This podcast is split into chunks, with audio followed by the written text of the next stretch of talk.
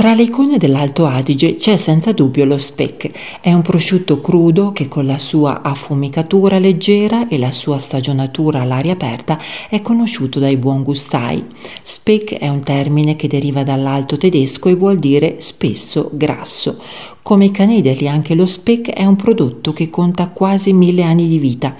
Compare infatti nel 1200 nei registri contabili e nei regolamenti dei macellai. Si tratta di un metodo di conservazione, così si aveva a disposizione tutto l'anno la carne dei maiali che venivano uccisi durante il periodo natalizio.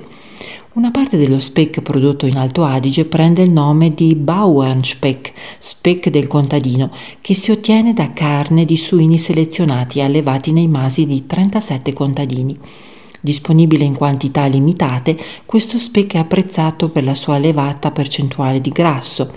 Oltre alla coscia si utilizzano anche coppa, spalla, carré, pancia. Lo speck del contadino si riconosce per l'amarezzatura della carne, la presenza di venature di grasso all'interno del tessuto muscolare animale.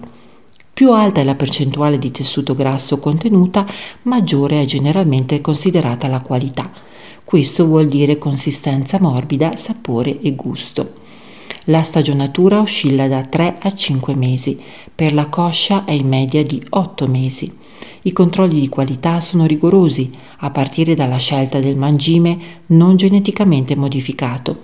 Viene leggermente affumicato e stagionato all'aria fresca di montagna come vuole la tradizione contadina.